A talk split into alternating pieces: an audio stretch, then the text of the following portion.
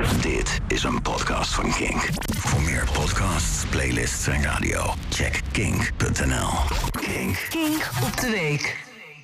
Het is de tijd ook van de goede doelen. Kinderen lopen in korte broek voor Kika. Tim draait volgende week non-stop om geld op te halen voor zorgmedewerkers. En het glazen huis is terug. Waar dankzij corona het aantal toegestane bezoekers nu precies gelijk is aan het totaal aantal luisteraars. Oh. Maar verzin een vorm van armoede, een ziekte, ongelijk of onrecht en er is een clubje vrijwilligers dat elke week onder het genot van laffe thermoskoffie bij elkaar komt onder TL-licht om er tegen ten strijde te trekken. Terwijl ondernemers, politici en lobbyclubs ons willen laten geloven dat ons land een bedrijf is en ook zo gerund zou moeten worden. De BV Nederland. En terwijl zij dat doen, proberen al die mensen in al die stichtingen onze wereld net iets mooier te maken. Ook al weten ze dat hun bijdrage slechts een druppel op een gloeiende plaat is. Het leuke is, een stichting maakt geen winst en toch wordt iedereen er beter van. En komende week worden er ook weer miljoenen oliebollen gebakken, waarvan de opbrengst rechtstreeks gaat naar noodlijdende sportclubs, door gemeentes achterstallig, onderhouden speeltuintjes en transgender-egeltjes in transitie.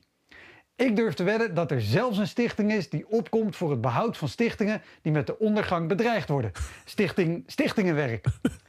Een groot succes en een grote tegenvaller waren er deze week voor de stichting Stop Afvalwater Twente.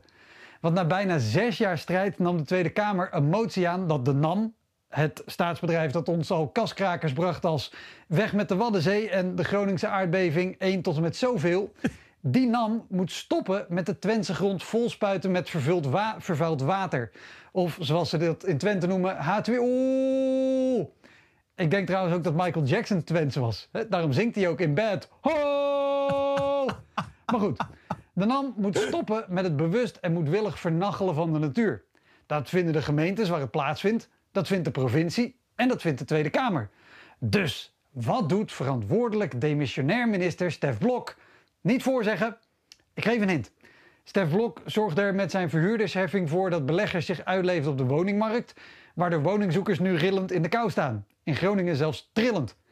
Hij is een technocraat die zo hard geilt op cijfers, hij opent Excel in incognito-modus.